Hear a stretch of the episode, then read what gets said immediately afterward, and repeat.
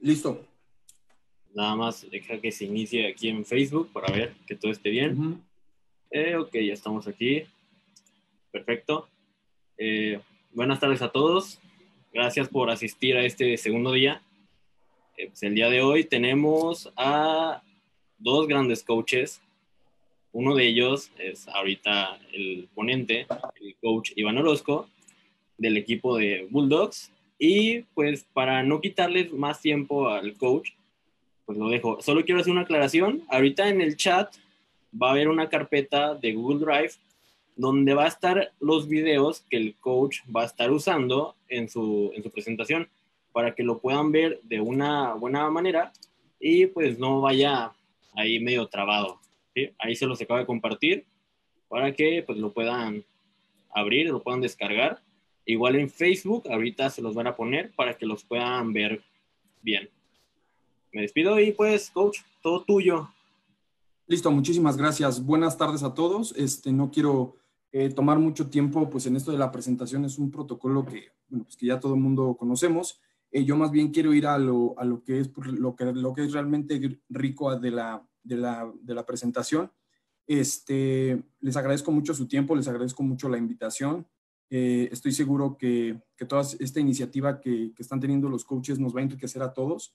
Y bueno, eh, sí es muy importante que tengan el, el drive ahí de, de, los, de los videos porque al final vamos a analizar cuatro videos que me parece eh, pues son como la, la, fase final de la plática y para que bueno a ustedes les haga sentido eh, pues algo que yo, que yo intento compartir con ustedes. Algo súper importante que les quiero decir es, yo esto que les voy a compartir no es el honor a la verdad, o sea, no es algo que, que tenga que ser, es este desde mi perspectiva y desde lo que yo creo que a mí me ha funcionado y que, y que a los equipos en donde yo entreno y, que he eh, tenido oportunidad de pertenecer, pues es, un, es algo que, que hace un diferenciador de lo que estamos haciendo pues en el campo, ¿no? Entonces sí es muy importante que ustedes sepan que no es el honor a la verdad, no es, esto no es algo que, que pues esté firmado con sangre, ¿no? Pero, pero que sí les puedo decir que a mí me ha ayudado muchísimo, ¿no? Eh, desde mi perspectiva. Entonces, bueno, vamos a empezar. Eh, mi, la plática está, está denominada El Scout es el 50% de un juego ganado. ¿no? Eh, rapidísimo, esto pues no tiene mucha importancia. Yo soy licenciado en Administración de Empresas, soy tengo una maestría en Mercadotecnia, he tenido cinco campeonatos nacionales como coach en CONADEP, he participado o tenido la oportunidad de, de pertenecer a, a, a, cinco selecciones nacionales y tengo pues ya 10 años trabajando en el TEC. Actualmente soy el director Atlético del TEC de Monterrey, Campus Toluca, ¿no? Eso, bueno, pues no tiene mucha importancia, ¿sale? Eh, eh, los antecedentes de lo que es un scout. Un scout no es un concepto moderno, ¿no? No es algo de la actualidad, es un concepto que viene desde, desde la guerra, no, o sea, desde las etapas de las guerras en donde pues, los batallones estudiaban a, a pues, al batallón contrario y, así podían hacer sus estrategias. ¿Cuántos, cuántos este, integrantes del batallón había? ¿Cómo lo iban a, atacar? ¿Por qué sector? Y todo este, todo este estudio que era del contrincante, de ahí surge el concepto de, de, scout, ¿no? Y, eh, un segundo. Ok, cada vez más en nuestro deporte y en todos los deportes, la exigencia de la actividad deportiva plantea la necesidad de contar con un modelo anticipado. Y ese, ese es justo mi, la intención de, de, compartirles esta parte, ¿no? Si nosotros pensamos o si nosotros creemos que vamos a llegar al juego a intentar plantear una estrategia, pues seguramente pues ya llevamos la de perder, ¿no? Como yo les, les, comento aquí, llevamos el 50% del juego ya perdido, ¿no? Seguramente el equipo contrario pues ya nos estudió, ya sabe quiénes son nuestros jugadores claves, ya sabe quiénes son nuestras, nuestras jugadas claves, en qué momento, en qué situación, y, y pues llegar a un, a un, juego sin analizar y, y, y, llegar como a improvisar, pues seguramente vamos a tener muchos problemas para ganar, para ganar el juego, ¿no? Eh, máxime si es un equipo con talento o si es un equipo que, que, que este, pues que históricamente se nos complica, con el que se nos explica, eh, complica jugar, perdón. Eh, eh, los entrenadores, ¿no? He tenido, bueno, yo siempre he trabajado en la parte atlética y no nada más en el, en el tocho bandera ni en el fútbol americano. He tenido eh, oportunidad de trabajar con entrenadores de básquetbol, de fútbol, de tenis, de natación y, de, todas, de todas las disciplinas. Y eh, algo que yo me he dado cuenta es que los entrenadores más exitosos dedican mucho tiempo a estudiar al equipo contrario. Eh, incluso, bueno, si ustedes tienen la oportunidad de ver eh, ahí entrenadores de colegial o de la NFL que realmente viven en el video. O sea, eso es de lo que viven. No hemos confundido mucho, yo siempre, pues, eh, y, a lo mejor voy a, agraviar un poquito aquí a los presentes. luego, sobreentrenamos a los chavos en el campo, cuando realmente un estudio del video también es un entrenamiento. O sea, también es algo que a los chavos les sirve y que les, les produce conocimiento, no nada más en el campo. Explico, hoy en día, pues los, entrenadores de la NFL creo que entrenan una vez en el campo o dos, ¿no? Y todo el tiempo viven en el video, ¿no? Entonces, este, eh, el 18% de las ocasiones eh, eh, por presentación no esperada de los contrarios se pierde un juego, ¿no? ¿Por qué? Porque luego los contrarios llegan con algo que pues nosotros no, estamos preparados, ¿no? Y justo eh, yo, por ejemplo, a, los equipos en donde yo estoy, siempre les digo, siempre hay que tener un plan A, un plan B y hasta un plan C, porque no sabemos el equipo contrario qué está preparando, no sabemos cómo nos, cómo nos está analizando y cómo, cómo es el estudio de ellos ante, ante nuestro equipo, ¿no? Eh, aquí les pongo algunos indicadores que para mí son muy importantes eh, en la realización de un scout exitoso, ¿no? Lo primero es cuál es el desarrollo de las cualidades físicas del equipo contrario, ¿no? ¿Qué tan, qué tan hábiles son? ¿Qué tan fuertes son?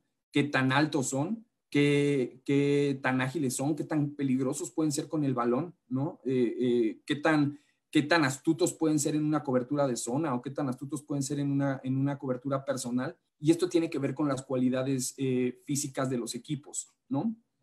Eh, ¿Qué virtudes, defectos e insuficiencias de las cualidades técnicas y tácticas tienen? Nosotros como, como coaches tendríamos que pues, tener la capacidad de analizar eh, pues, los deficiencias, las deficiencias técnicas y tácticas que tiene pues, el equipo contrario, porque a partir de ahí es como nosotros vamos a, partir para hacer este, pues una estrategia, ¿no? O sea, ver cuáles son las debilidades del equipo contrario, pero esto tiene que ver pues con un, con un estudio previo, ¿no? Eh, el grado de control emocional, digo, yo aquí, pues si quiero hacer la anotación, yo no soy psicólogo ni mucho menos, ¿no? Pero sí con la experiencia que, me ha marcado el fútbol americano y el techo bandera, sí te puedes dar cuenta cuando un jugador pues es emocionalmente débil, ¿no? Y eso también lo puedes estudiar, ¿no? Más adelante vamos a tocar un poquito más esta parte. Eh, si nosotros como entrenadores no somos capaces de, poder ver que un equipo, que un, equipo o un jugador en específico es emocionalmente débil, eh, eh, pues ahí tendríamos un área de oportunidad que atacar como coaches, ¿no? las características de personalidad referidas a la motivación. ¿Qué tan emotivo o qué tan eh, esa motivación, intrínseca que tiene un jugador al hacer una buena jugada, al, ser emotivo en los momentos específicos del juego. Y eso también es algo que se debe de estudiar, ¿no? Seguramente si es un equipo que con una jugada es, es eh, o sea, se motiva, es un equipo que seguramente en el, juego te va a costar trabajo, porque ellos van a festejar cualquier jugada. Y, eso eh, un equipo motivado es un equipo peligroso, independientemente de sus cualidades técnicas y tácticas, ¿no? Entonces es algo que también tendríamos que tomar en cuenta, ¿no? Eh, yo no quiero perder esta parte y por eso lo pongo aquí, los, los valores morales y la voluntad que puede tener un equipo, ¿no? Si para mí un equipo llega, eh, es puntual, viene bien uniformado, este, es respetuoso, su coach es, es respetuoso, para mí habla de un buen equipo, ¿no? Habla de un equipo que es educado, que seguramente va a ser disciplinado en el campo y seguramente es un equipo que me va a costar trabajo vencer en el campo por eh, simplemente por, por ver la moralidad del equipo. ¿Me explico? Entonces es algo que también tendríamos que tomar en cuenta. Igual, las normas del equipo, eh, si un coach, eh, si yo llego a ver un juego a escautear un juego o, lo alcanzo a ver desde, desde el video y veo que eh, para los jugadores están muy claras las normas del equipo, cuál es el momento para calentar, cuál es el momento para ir hidratarse, cuál es el momento para, para, para calentar, para equiparse o para ponerse las banderas o los tacos y, los, y el equipo lo respeta, igual, seguramente es un equipo que va a ser ordenado en la cancha y que seguramente me va a costar mucho trabajo vencer por, por la disciplina técnica y táctica que puede tener adentro del campo. Y eso habla de las normas del equipo. Si, le, si, si un equipo pues no le hace caso al coach, eh, ya están calentando y por allá hay una poniéndose los zapatos o las banderas o el casco, lo que sea, eh, seguramente pues es un equipo indisciplinado que si no le hacen caso al coach cuando van a empezar a calentar, seguramente dentro del juego va a pasar lo mismo. ¿no? Entonces son cosas y son indicadores que sí debemos de tener en cuenta, ¿no? El estado de ánimo característico del deportista en los momentos previos, durante y después de la competencia. Pues igual, ¿no? O sea, eh, yo también me puedo dar cuenta cómo son, cómo pueden ser los jugadores eh, previo, al, previo al juego, ¿no? Durante el juego o a la mitad del juego y al final, ¿no? ¿Por, ¿por qué pongo este indicador? Porque seguramente si un equipo eh, va perdiendo en el marcador y en el medio tiempo tiene cierto comportamiento, ¿no? Y desde en el segundo tiempo llegan más motivados y pueden remontar un juego, es un indicador que yo tengo que tomar sí o sí en cuenta. Es un, es un, es un indicador que para mí es escauteable. A ver, en el primer, en el primer cuarto del juego pues es un equipo regular, pero en el, segundo, en el segundo cuarto del juego algo pasa que remontan los juegos. Entonces, yo como entrenador y como, como responsable de mi equipo, no le puedo decir a mi equipo, o más bien yo les tendría que decir a mi equipo, oye, no nos podemos confiar con este equipo, porque históricamente, porque escautablemente, escautablemente, perdón, son un equipo que en el segundo cuarto remontan. No sé qué pasa en el vestidor, no sé qué pasa al medio tiempo, pero remontan. Y es algo que yo debo de tener en cuenta y es algo que que como entrenador sí le puedo comunicar a mi equipo para que estemos preparados para, para cuando nos tenga que jugar contra este equipo, ¿no? Eh, las, las, cualidades eh, volitativas, por ejemplo, son capaces de luchar eh, por la victoria hasta el final de la competencia, sin embargo, se derrumban ante un marcador adverso. Pues es exactamente lo que, más o menos lo que estuvimos platicando ahorita en el punto pasado, ¿no? Eh, a lo mejor un equipo es capaz de, pelear en todo el juego, pero seguramente si van en un marcador adverso o en un marcador eh, pues parejo, ¿no? Y, a lo mejor ya no tienen la capacidad de pelear, pues es algo que yo también tengo que tener en cuenta, ¿no? Es un equipo que no aguanta la presión, que a lo mejor un equipo que cuando está en las series extras, pues es un equipo que no, no, te, va, no te va a poder eh, ganar simplemente por este tipo de, cualidades que, tiene, ¿no? Y es algo que también como, yo como entrenador tengo que tomar en cuenta, ¿sale? Aquí rápidamente les voy a dejar o les voy a explicar eh, una matriz que yo, eh, que yo ocupo cuando hago los scouts en, en, los juegos, en los torneos. Y es una matriz muy sencilla, creo que todo el mundo la conocemos. Eh, yo más o menos la, la, aterricé a lo que es este, eh, la disciplina, ¿no?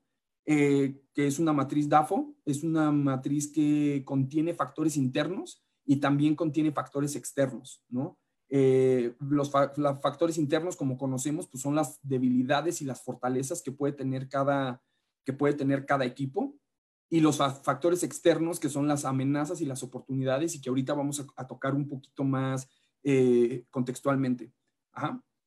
Eh, el equipo se reúne, ¿no? Con un, eh, aquí yo pongo un coordinador, pero bueno, pues son, es un, este, pues el head coach o el coach que tenga que hacer el, el, análisis para ver cuáles son las fortalezas y las debilidades del mismo y sobre todo del contrario, ¿no?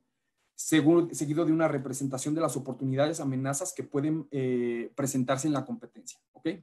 Y aquí vamos a desmenuzar un poquito esta parte, ¿no? Eh, Obviamente, como conocemos, las debilidades y las fortalezas son cuestiones internas, ¿no? Eh, y, voy a tocar algo. Eh, por ejemplo, yo tengo que tener muy en cuenta cuáles son las debilidades y las fortalezas del, equipo contrario, ¿no? Por ejemplo, eh, pues tiene equipo, tiene dos jugadoras, ¿no? Que son súper hábiles eh, con el balón. Después de recibir la bola, te pueden convertir, pues ese pase de tres yardas en un touchdown, ¿no? E, eso creo que es este, una fortaleza del equipo contrario que, que si yo como entrenador no tengo la capacidad de analizar, pues simplemente estoy siendo un, espectador del juego. ¿Me explico? Y yo tengo que brindarle esas herramientas a los jugadores para que ellos lleguen sabiendo cuáles son las fortalezas del equipo contrario, porque, porque seguramente a partir de las fortalezas del equipo contrario es como un coach tiene que construir la estrategia hacia el juego, ¿no? Y obviamente, pues también las debilidades, ¿no? Es a lo mejor un equipo que, que ofensivamente no, no mete muchos puntos, pero que defensivamente eh, es un equipo que le anotan muy poco, ¿no? Entonces, sobre eso, yo voy a hacer la estrategia para, para poder enfrentar el juego contra este equipo que voy a, que voy a jugar, ¿no? Y las amenazas y las oportunidades, pues son factores externos, ¿no? Siempre me gusta poner el ejemplo aquí cuando yo jugaba fútbol americano, eh, eh, una, una amenaza o algo que, se me quedó muy marcado fue eh, pues cuando íbamos a jugar contra los Tigres de, de, Monterrey en el Gaspar Más. ¿Por qué lo tengo muy clavado? Porque era un equipo que tenía muchísimas amenazas, muchísimas amenazas que nosotros no podíamos controlar. Y desde el clima, ¿no? Desde, desde, desde que podías entrar al estadio con un calorón, o sea, con, un, este, con, con una humedad que no aguantabas, eh, desde que podía estar lloviendo y muchas otras cosas. Eh, amenazas como el arbitraje, ¿no? Que a lo mejor, este, pues siendo un poquito localistas, la gente de Monterrey o la gente de, de X, de decir cualquier estado, no por afectar a la gente de Monterrey, sino por decir, este, eh, por poner un ejemplo, y, también, eh, eh, pues por ejemplo, algo que no podíamos controlar nosotros era a la porra, ¿no? O sea, la porra de, si alguien de ustedes tuvo la oportunidad de jugar en el Gaspar más, pues era una porra súper complicada, que sí o sí tenías que tomar en cuenta como entrenador para, para poder preparar el juego. ¿Y por qué comento este ejemplo? Porque ¿qué hacíamos nosotros cuando íbamos a, enfrentar al, equipo de, de Tigres de Monterrey? Bueno, pues nos preparábamos. Para empezar, entrenábamos en la noche. Nuestro, nuestro, nuestro horario de entrenamiento era a la una y media de la tarde.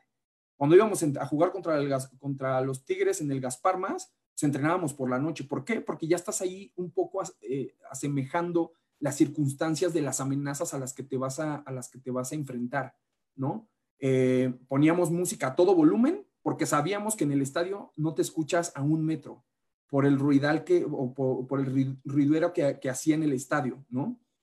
Eh, y, y, esas circunstancias, mojábamos el balón porque sabíamos que podía estar lloviendo, ¿no? Y así entrenábamos. Y a lo que voy es, eh, nosotros como entrenadores tenemos que tener esa sensibilidad de ver cuáles son las amenazas eh, que no dependen de nosotros para entrenarlas lo más posible. Y eso también es un scout. Eso también es preparar el juego. Y, este, y obviamente, pues, cuáles son las oportunidades que, que, íbamos a tener, ¿no? O sea, por ejemplo, hablando otra vez del ejemplo de, de, los Tigres de Monterrey, sabíamos que era un equipo que, pues, fácilmente se salía de sus casillas, ¿no? Entonces, este, eh, bueno, pues también es algo que, que se puede entrenar y que se puede escautear, ¿no? Y bueno, pues hasta aquí abajo, hasta abajo les pongo eh, una pequeña frase en donde dice, se trata de un método de análisis ¿no? Que relaciona las circunstancias del entorno con nuestra situación respecto a él, así como los factores internos del equipo. Entonces, eh, ¿por qué lo dije hasta el final? Porque engloba todo esto lo que les estoy eh, tratando de, compartir en esta última frase, ¿no? Entonces, por eso se me hace muy importante esta matriz que ustedes la tengan en cuenta. Voy a hablar un poquito de las herramientas nuevas de lo que, de, cómo se puede hacer un scout. Nosotros, eh, si no es que la mayoría de todos nosotros conocemos lo que es el huddle, y, como estas hay muchas otras herramientas, el fast draw, el fast pass, eh, hay muchísimas otras herramientas que en donde se puede eh, hacer un scout. Pero quiero tocarlo porque sí quiero decir que, que un scout tiene que ver con un estudio minucioso. Aunque tú tengas la mejor herramienta, si tú no sabes hacer el estudio minucioso de, de, lo que realmente es rico para tus jugadores y para tu equipo, pues no importa la herramienta que tengas, ¿no?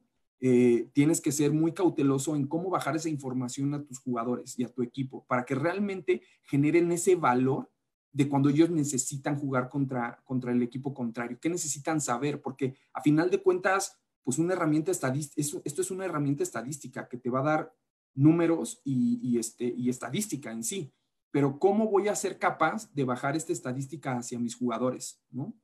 Eh, y eh, también quiero mencionar que, bueno, pues estas herramientas pues, son muy tecnológicas, son muy nuevas y, cada vez están mejorando más, ¿no? Cada vez te pueden hacer un, análisis mucho más profundo y mucho más eh, eh, detenido de cada jugador, de cada jugada, de cada, de cada equipo, ¿no? Pero también quiero abordar, pues, cómo puedes hacer un análisis sin una herramienta así, ¿no? Y pues es obviamente chambearle, ¿no? irte a ver los juegos presencialmente y con una libreta y una pluma ponerte con, con, X y ceros, ¿no? A ver, ah, pues este es el jugador A, este es el, este es el jugador B, se mueven así, se mueven hacia la izquierda, se mueven hacia la derecha, tantas veces hicieron esta jugada, tantas situaciones en este, eh, perdón, tantas jugadas en esta situación, este, con este jugador, y pues así también puedes sacar un análisis. Quiero ser muy enfático, no necesariamente necesitas una herramienta digital para sacar un buen scout. Lo único que necesitas es una pluma, un cuaderno para poder sacar un buen scout. Y obviamente tener esa capacidad de análisis para, para poder realizar un scout este, em, eh, exitoso, ¿no? Y un scout que, que realmente les genere valor a los jugadores. Eh, aquí yo voy a compartir rapidísimo eh, cuáles son los pasos que para mí, Iván Orozco, me sirven para preparar un juego, ¿no? ¿Cuáles son los pasos eh, que yo recomiendo ustedes deben identificar para que puedan preparar un juego, ¿no? y obviamente algo súper importante y donde yo hago mucho énfasis es, tenemos que sí o sí identificar cuál es la etapa competitiva en la que vamos a enfrentar al equipo contrario, al rival contrario.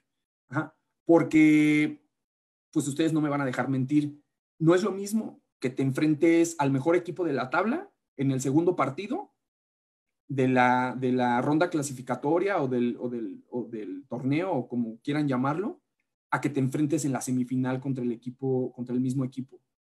Si nosotros no somos capaces de ver eso y si nosotros no somos capaces de jugar nuestras, nuestras piezas de ajedrez analizando la etapa competitiva, simplemente estamos siendo espectadores del juego.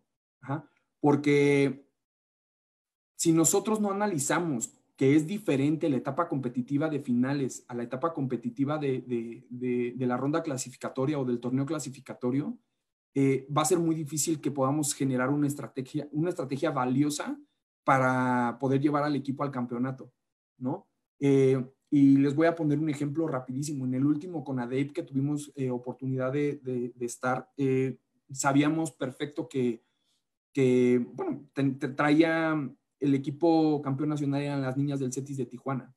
Y este, y bueno, eh, las niñas pues eran muy buenas, ¿no? ellas habían sido las, las, campeonas nacionales y nos había tocado en el mismo grupo y en el, en el, en el juego número 3 del, del campeonato nacional. Entonces, eh, pues obviamente, eh, yo como entrenador fijé cuál era la etapa competitiva en la que íbamos a, enfrentar al equipo campeón nacional. Entonces, eh, la estrategia fue hecha a través de eso, ¿sí? Y fue una estrategia completamente diferente el día que jugamos la final contra ellas. Y si en algún momento tuviese oportunidad de enseñarles los dos partidos, eh, pues el marcador refleja que la etapa competitiva cuando te vas a enfrentar con un equipo es de suma importancia. Entonces, justo por eso lo estoy poniendo aquí eh, súper remarcado, porque nosotros como entrenadores tenemos que ver en qué etapa competitiva vamos a, enfrentar al equipo contrario. Eh, evaluación de la etapa en, en, que se va a realizar un scout, ¿no? Una de las causas, ¿sí? Eh, de la derrota se relaciona directamente con la evaluación no correcta del adversario, ¿no?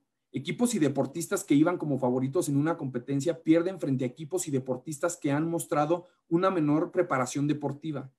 calificados con, como, con insuficiencias y debilidades, y sin embargo, en la esperanza de la victoria colocaron un esfuerzo superior. ¿A qué se refiere esto y por qué pongo esta frase? Porque cuántos de nosotros o cuántas veces en torneos, en juegos, nos preguntamos, ¿cómo es posible que este equipo haya perdido contra este otro equipo si no tenían absolutamente nada que hacer? Este equipo tenía muchísimo más talento, este equipo tenía muchísimo mejores jugadas, este equipo tenía muchísimo mejor coach. Sin embargo, el equipo contrario fue eh, el que ganó. Y tiene que ver con esto, o sea, tiene que ver con el análisis y con cómo, cómo yo analizo o tengo la capacidad de ver al equipo contrario. ¿no? Eh, muy rápido también aquí les voy a compartir esta matriz que yo ocupo siempre que voy a hacer un scout, no importando el equipo contra el que me voy a enfrentar. Es este, una matriz que em, ustedes pueden usar con las variables que quieran tener aquí, ¿no? Yo aquí estoy como sugiriendo la capacidad general, actividad, eh, actividad eh, moral, aptitud física, técnica, táctica ofensiva, táctica defensiva, control emocional, capacidad de rendimiento. ¿ok? Y ustedes pueden ver que la matriz está colocada de 7 a 1 y luego de 1 a 7, en donde del lado izquierdo voy a evaluar las capacidades de mi equipo y del lado derecho voy a evaluar las capacidades del equipo contrario o del equipo contra el que me voy a enfrentar. Y es una matriz que ustedes pueden construir con dos, con dos variables o con 25 variables, ¿no? Yo son las variables que recomiendo y que les comparto aquí. Eh, y es muy sencilla, ¿no? Eh, si yo, por ejemplo, me voy a ir a la táctica ofensiva, si estamos suponiendo que del lado izquierdo está mi equipo y yo estoy evaluando a mi equipo con una táctica ofensiva de 5, porque ya vi mis videos, porque ya hice un análisis de la tabla, sé cuántos, cuántos puntos tengo anotados, sé cuántos, eh, sé cuántas, cómo soy eficiente en la zona de gol para anotar. Y del otro lado, el equipo contrario tiene en la táctica defensiva una evaluación de 6 y yo en la táctica ofensiva tengo una evaluación de 6, pues seguramente nos vamos a aventar un tirote, ¿no? ¿Por qué? Porque estamos en igualdad de circunstancias. Y entonces, eh, esta matriz me da un panorama muchísimo más amplio de cómo puedo hacer yo mi estrategia. Si yo, por ejemplo, en la técnica veo que el equipo contrario tiene, está evaluado en 3, pero en las cualidades físicas, que por ejemplo aquí no está, en las cualidades físicas mi equipo tiene seis, ¿no? Seguramente yo tengo que apostar mi estrategia a, las cualidades físicas, ¿sí? A competir uno contra uno, a jugarles personal, a, este, a competir con la, con la rapidez de mi equipo, con la fortaleza de mi equipo, con las capacidades físicas en general. ¿Por qué? Porque esta herramienta me está dando ese tipo de análisis ¿no? Si yo sé que a lo mejor en la capacidad de rendimiento el equipo contrario tiene un 6 y, o, más bien tiene un, un, 3 y mi equipo tiene un 7, ¿no? Pues seguramente a lo mejor en el último cuarto es cuando los voy a empezar a, apretar y cuando, cuando voy a empezar a, este, apretar motores porque sé que el rendimiento, la capacidad de su rendimiento eh, físico al final pues se van a doblar. Entonces, esta herramienta me ayuda para hacer una evaluación del equipo contrario contra mi equipo y sobre esto poder construir la estrategia con la que me voy a enfrentar con el equipo contrario. Ok, eh, aquí les voy a compartir cuáles son los pasos que yo ocupo para, eh, es muy importante, eh, estamos pensando aquí en una etapa ya competitiva, no estamos pensando en una, en una pretemporada, no estamos pensando este, en algún otro tipo de, de etapa eh, en cuanto a los equipos. Estamos pensando en una etapa competitiva. Y eh, aquí yo estoy sugiriendo cómo va a ser la programación de un scout. Eh, realizar una junta en donde se planteen los objetivos de, cada, de, cada, de cada partido, ¿no? Este, yo siempre planteo, ¿no? Este es el, objetivo que vamos a tener contra este equipo. este, esta va a ser la estrategia y para que las niñas o los chavos o con quienes yo esté trabajando tenga muy claro cuál va a ser el objetivo del juego, cuál va a ser el objetivo que tenemos que perseguir. Y perdón, a lo mejor ahorita voy a ser un poquito incongruente con lo que voy a decir, pero no necesariamente el objetivo tiene que ser ganar.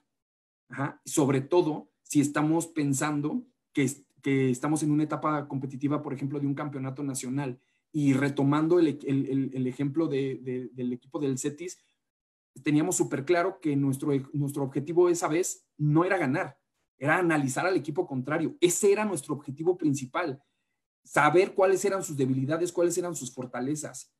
y las niñas lo tenían perfectamente bien claro. O sea, sabían que nuestro objetivo no era ganar ese juego, era estudiarlo, porque sabíamos que los podíamos enfrentar en la, en la postemporada, ¿no?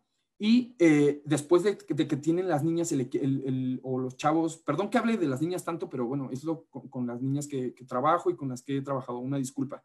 Este, eh, hablo aquí de una semana, cómo vamos a, perdón, vamos a revisar una, vida, una, una semana. El lunes es la revisión del video, pero aquí para que nosotros podamos analizar el video con, los chavos o, con las niñas, es porque nosotros ya lo vimos dos o tres veces y sabemos perfectamente bien cuáles van a ser las anotaciones que vamos a hacer a las niñas.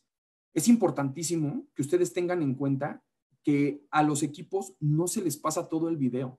Eso, por favor, ténganlo en cuenta. Yo lo viví como jugador. Que te pasen un juego completo es algo completamente inservible. ¿No? A mí como jugador no me genera un valor.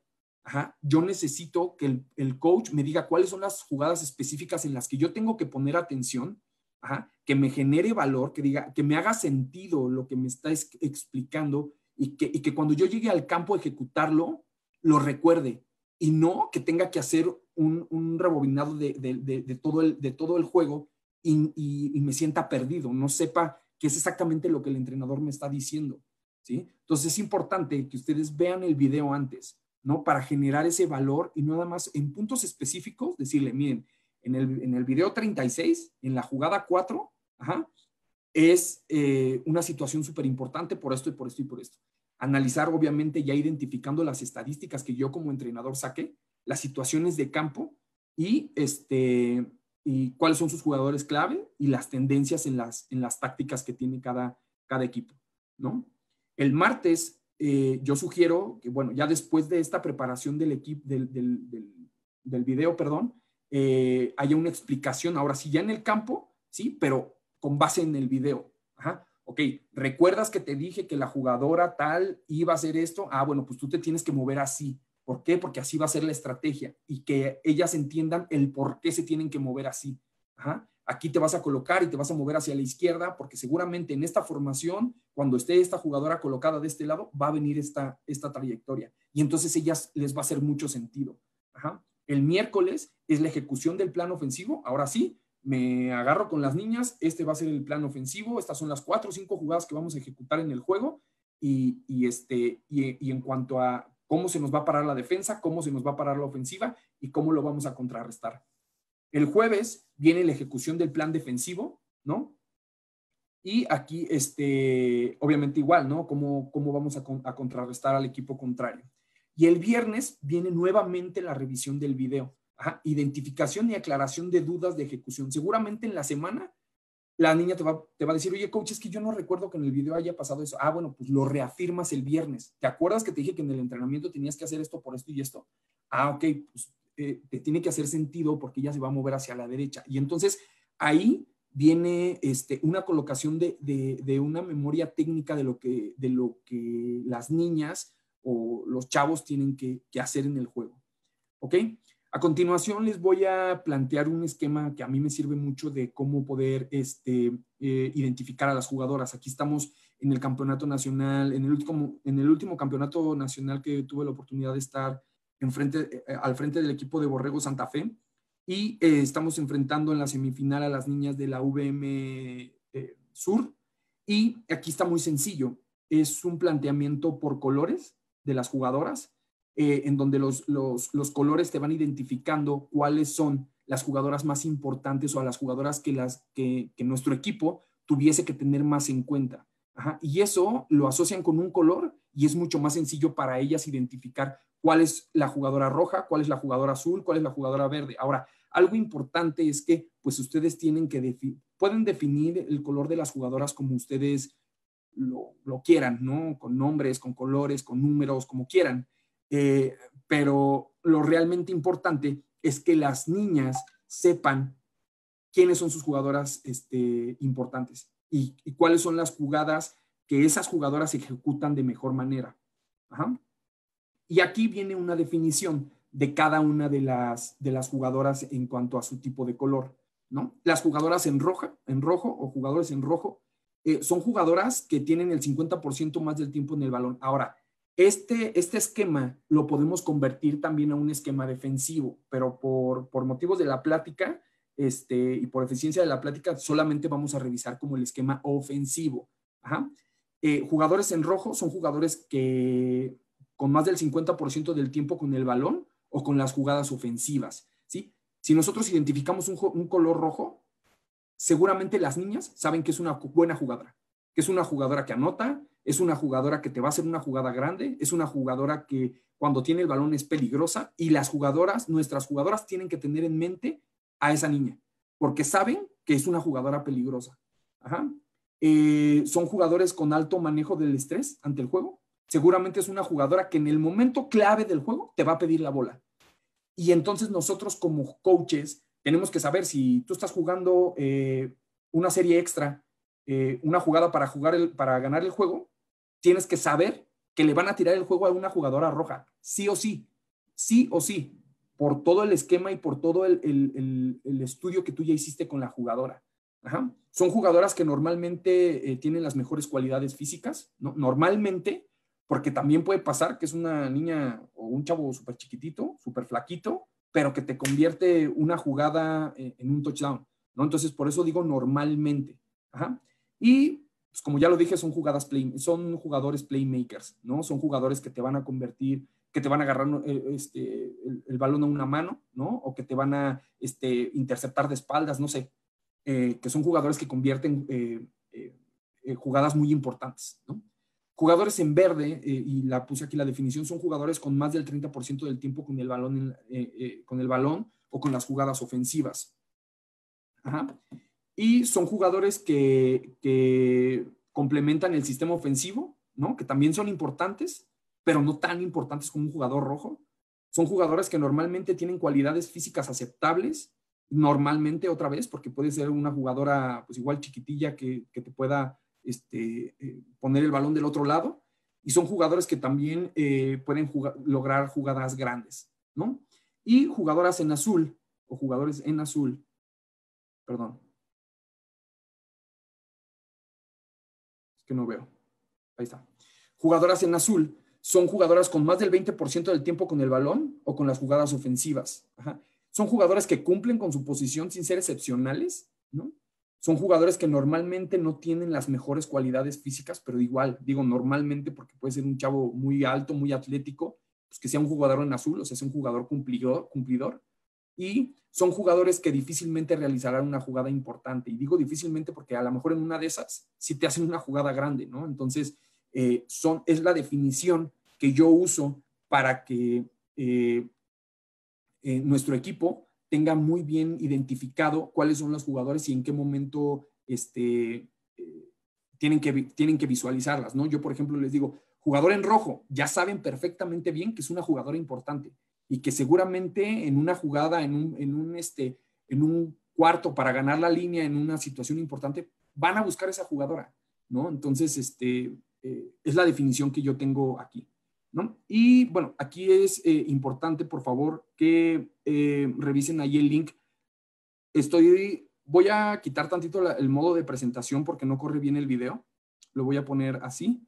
Pero ustedes por eso justamente tienen el video este, ahí en su, en su poder, en su computadora o en su dispositivo, como quieran. ¿ok? rapidísimo. Estas cinco jugadas que vamos a revisar aquí son jugadas que yo me di a la tarea nada más como de analizarlas. Eh, son jugadas que eh, realizaron la, selección femenil de, en, el, en, el, Campeonato Mundial de Tocho Bandera en Panamá. Y eh, es una jugada muy sencilla, más bien es una, es una batería de jugadas muy sencillas que usaron el equipo norteamericano femenil y que me gustaría que todo lo que revisamos les hiciera sentido en, esta, en estas cinco jugadas. Vamos a empezar. Eh, este es el video uno que por ahí este, Edgar les, les, hizo llegar. a través del Drive.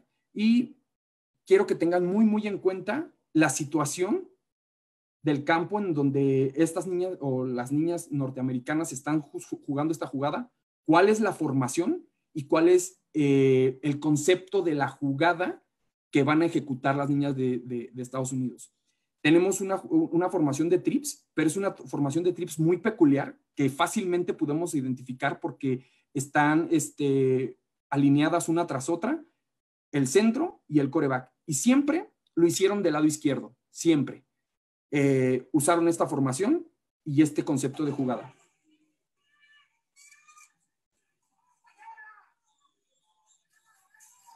Ok, me gustaría repetir aquí la jugada y voy a poner pausa.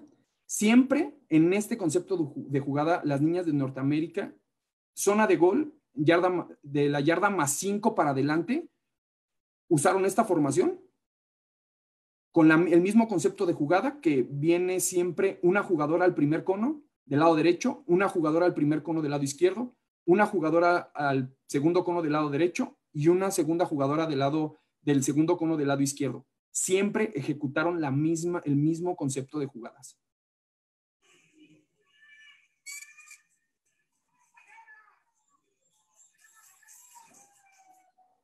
Ok, ese es el primero.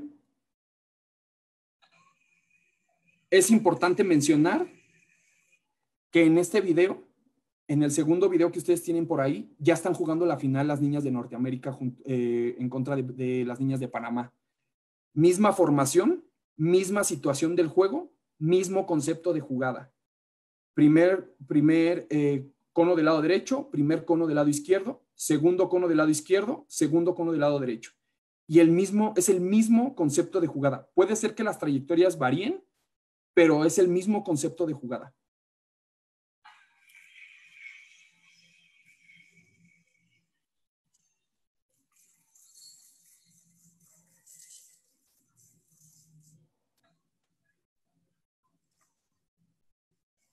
Incluso más adelante, si ustedes pueden ver ya más con detenimiento, son las mismas jugadoras. Son las mismas jugadoras que están en la misma formación, en la misma situación, con el mismo concepto de jugada. Va otra vez.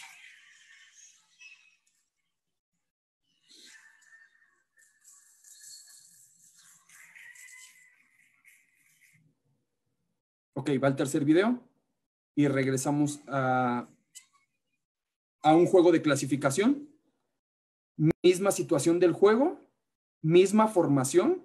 Aquí solamente cambiaron a una jugadora, pero va el mismo concepto de la jugada. Primer cono del lado derecho, segundo cono del lado derecho, primer cono del lado izquierdo, segundo cono del lado izquierdo.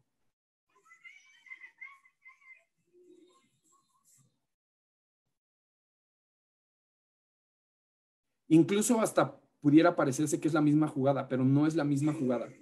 Es exactamente el mismo concepto, pero es otra jugada.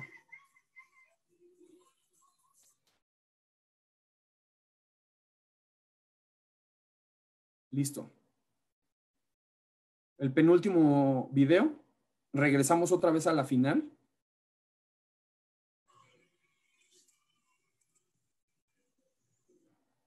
Misma situación, misma formación, mismo concepto de jugada. Aquí cambiaron a una jugadora, pero es exactamente la misma formación, igual del lado izquierdo, en la misma posición del campo.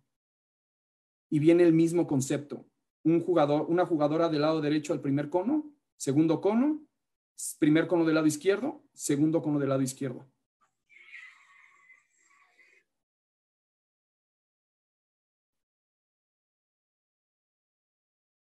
Y vamos a analizar el último video.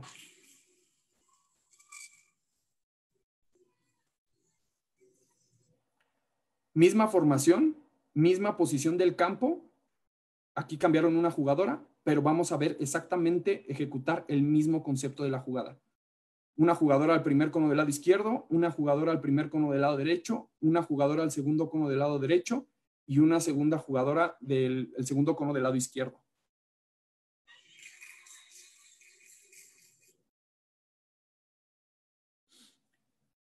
Listo. Si nosotros como entrenadores eh, no tenemos la capacidad de, pues de, arrojarles ese valor a los, a, los, a los jugadores, de ayudarles en el juego para decirles este tipo de situaciones, pues simplemente estamos siendo espectadores. Y si, si quisiera que, que tuviéramos esa sensibilidad para ayudarles a los jugadores, de, pues de decirles, oye, pues aquí van a caer las jugadoras. ¿Por qué? Porque lo han repetido todo el torneo. O sea, no, no hay falla, o sea, no hay cómo equivocarnos. Lo han repetido todo el torneo, todo el mundial hicieron lo mismo las niñas de Estados Unidos, todo el mundial, todo el mundial. Yo nada más rescaté cinco jugadas, pero todo el mundial lo estuvieron haciendo, todo el mismo, todo el mundial. Entonces, bueno, eh, de mi parte es todo. Eh, la verdad espero que haya sido como, pues, que, les, que, les que les haya ayudado un poquito, eh, pues, esta información. Estoy abierto a sus, a sus preguntas. Este, muchísimas gracias por su tiempo, muchísimas gracias por su atención. yo por ahí le voy a pedir a Edgar que les comparta mi, mi, mi Instagram por si me quieren escribir. si no, pues por ahí anótenlo es iChino y cualquier cosa que, ustedes necesiten eh, con, lo que les pueda apoyar, estoy a sus órdenes, estoy muy gustoso de estar aquí y pues me parece que tenemos 10 eh, minutitos para preguntas y respuestas, cualquier cosa que necesiten o no sé si, si tengamos algo más, Edgar. No, coach, iniciamos con preguntas y respuestas. Listo. En Zoom como en Facebook, así que las pueden ir escribiendo y se las vamos leyendo al coach Iván. Estoy a sus órdenes, a todos nada más. Este, una cuestión, sí tengo que salir eh, unos tres minutitos antes de la reunión, porque tengo otra reunión. Entonces, este, eh, pues muchísimas gracias por sus preguntas. Listo, a sus órdenes.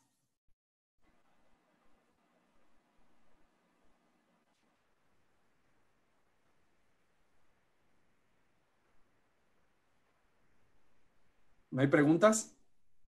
No, creo que no, creo que explicaste muy bien. no creo. No, no creo. No, es, mi fuerte la explicación, pero no sé. César, tiene una. Adelante, César.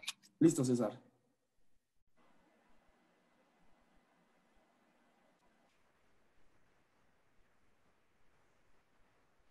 No.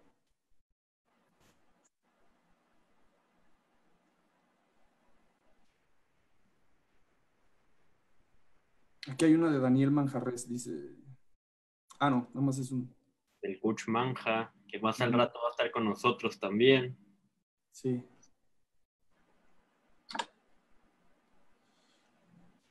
No, ninguna pregunta. Aquí hay una. A ver, dice, ¿qué hacer cuando tienes una jugadora excelente y líder que al mismo tiempo su mentalidad en situaciones difíciles te tumba a sus compañeras? Ya, bueno, pues eso es una, eso es una pregunta pues un poquito, o sea, no está como muy, muy metida en este contexto, pero, eh, o sea, yo siempre lo que les digo a mis jugadoras es que las jugadoras líderes tienen que ser líderes para bien, ¿no? Pero eso, pues perdón, pero no, no, no, no se les enseña eh, pues de manera natural, eso se enseña con el ejemplo, ¿no? O sea, eso eso tú como, como coach le tienes que dar el ejemplo para que ella eh, pueda también eh, compartírselo a, las, a las otras este, alumnas, iba a decir, a las otras eh, compañeras de equipo. Entonces, mi recomendación es hablar con ella. O sea, no hay más que tener comunicación, hacerle ver que, pues, que, que la posición que está tomando no es la adecuada para el equipo y que, y que sobre todo y sobre todas las cosas está el equipo y que si ella es líder y está mal pues obviamente todas sus compañeras lo van a ver mal. Sería pues mi recomendación. Muy bien.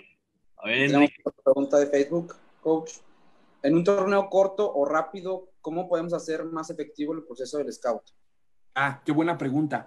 Eh, mira, yo siempre los digo, siempre, siempre se los digo. Este, la verdad es que como coaches cometemos mucho el error de que llegamos a un campeonato nacional y pensamos que no, no tenemos que trabajar en un campeonato nacional no hay descanso. O sea, no hay descanso. Seguramente si a ti te toca jugar a las 9 de la mañana, ¿no? El equipo contra, el que tú te vas a jugar, te vas a enfrentar a las 12, ya jugó o te va a jugar después de ti. Entonces, ahí es en donde tienes que eficientar tu tiempo y sentarte con,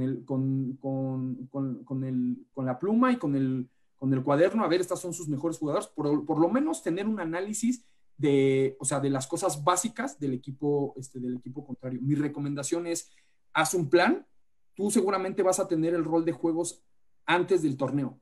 Haz un plan de a qué, de a qué, este, de cuáles son los juegos que tú tienes que ver eh, eh, eh, con base a los equipos que tú te vas a enfrentar.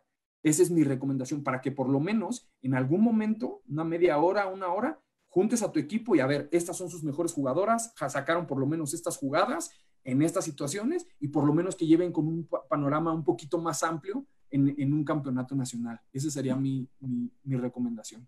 Gracias, coach. Muy bien, coach. Aquí hay otra pregunta. ¿Qué sugieres hablando de scout con los equipos que no tienen la posibilidad de entrenar todos los días? Híjole.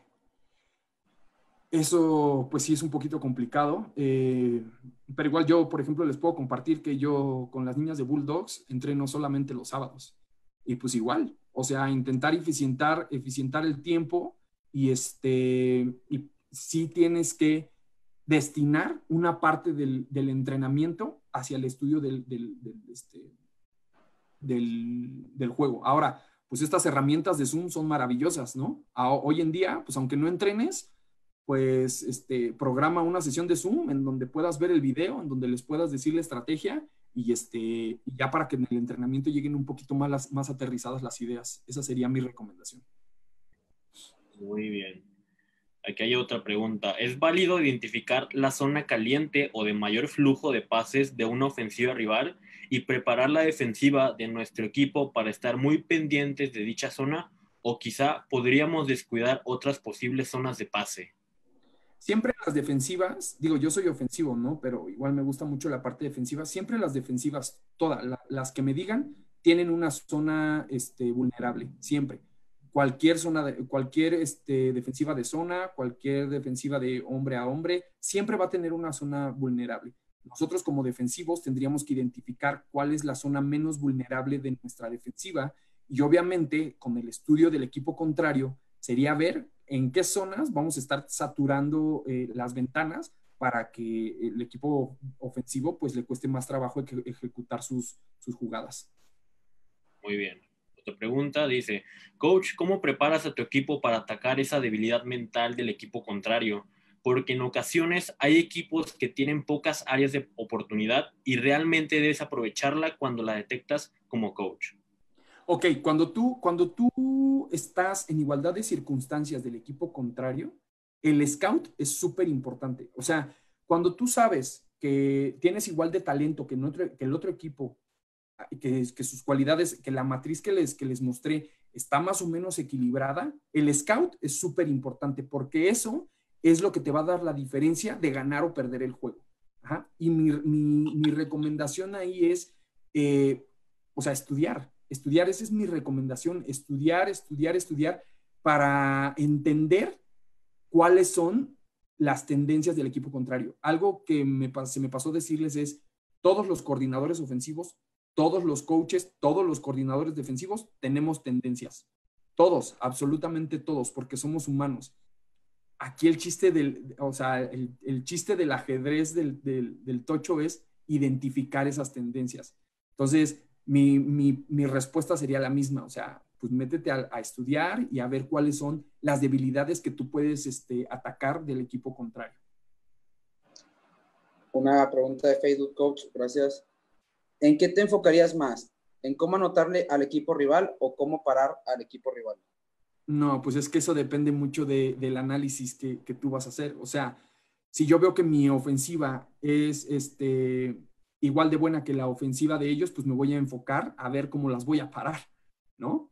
Pero si mi ofensiva es mucho mejor que la ofensiva contraria y su defensa es mucho mejor que su ofensiva, pues más bien voy a preparar el juego para una defensa eh, pues que seguramente me va, me va a costar trabajo, ¿no? Entonces, igual, vuelvo al principio, necesitamos identificar hacia dónde va a ir la estrategia, ¿no? O sea, no, no te podría decir ahorita, pues, qué es mejor o, qué es peor, ¿no? O hacia dónde te tendrías que mover más, ¿no? Esa sería como mi respuesta. Gracias, coach. Sí. pregunta. ¿Consideras que vale la pena tomar un día si solo entrena a tu equipo dos o tres veces por semana para la parte del scout? ¿O sería mejor meterlo durante la marcha en la parte ofensiva o defensiva? Definitivamente, yo si entreno dos días o tres, destino un día de video. Es que es definitivo, es que es algo importantísimo, es algo que, que luego nosotros como entrenadores nos cuesta trabajo entender. O sea, si las niñas van a ejecutar algo en el campo, tienen que entender que van a ejecutar. No van, o sea, si nosotros las ponemos a ejecutar lo que sea, pues van a llegar a hacer el juego lo que sea. ¿Me explico?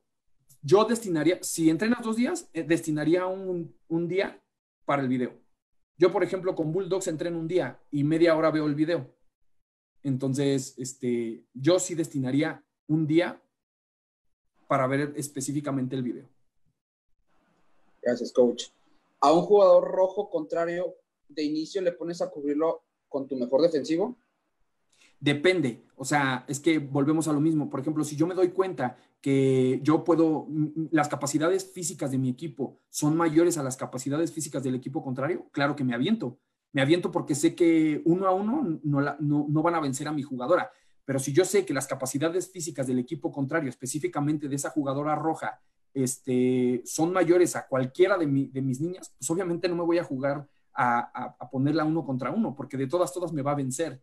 ¿Me explico? Entonces, este, perdón que sea tan reiterativo, pero tiene que ver con el estudio del video. O sea, si yo veo que la puedo cubrir en zonas y que mi estrategia va hacia cubrir las zonas, pues lo hago. Ahora, algo también importante es analicen cómo jugaron contra los equipos contrarios. Si un equipo la jugó personal y ese personal le costó mucho trabajo, ah, pues no hay que encontrarle el hilo negro. Le juego personal porque sé que le costó trabajo batir una, una defensa personal. ¿Me explico? Esa sería mi respuesta.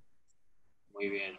Gracias, coach. que pues la, la, última, ya para que te puedas retirar a tiempo. Sí, muchísimas gracias. En tu trabajo de scout, ¿solo lo haces con tus coaches o acercas también a tus jugadoras para que también aprendan a hacerlo? Eh, bueno, no, no, no, no. La verdad es que ahorita sí de primera, de primera parte, este, nada más a los coaches. Y este, ¿por qué? Porque igual poner a ver a las niñas eh, todo el video es algo, eh, es algo inservible, es algo que no, que, no, no, que no les sirve a las niñas, no les genera valor.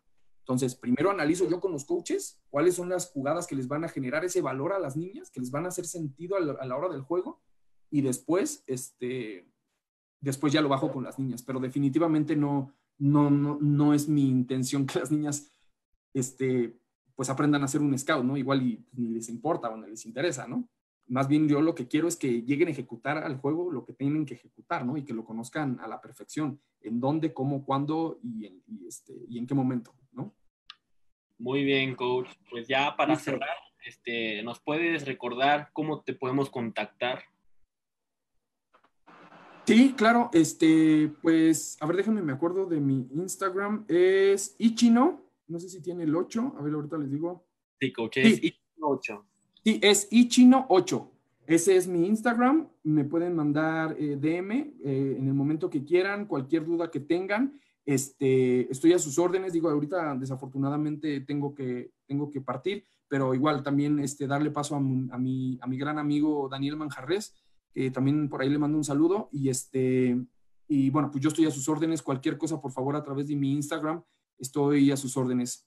Muchísimas gracias por su tiempo. Un saludo, Eli, Pichu. Hasta luego. Gracias, coach. Nos vemos. Hasta luego. Pues, amigos, los dejamos aquí en esta sesión, ya para en una media hora más iniciar con el coach Daniel Manjarres. Y para los que tengan dudas, todas las diapositivas, todas las presentaciones de todos los ponentes se los haremos llegar. Ahí en el enlace de Google Drive que hemos compartido pueden igual acceder a un documento de Excel donde están todos los links de ingreso a todas las ponencias de esta semana. Lo pueden encontrar en, aquí si todavía está en el chat de Zoom, también en Facebook está. Entonces, pues, hasta pronto y gracias por estar aquí. Hasta luego.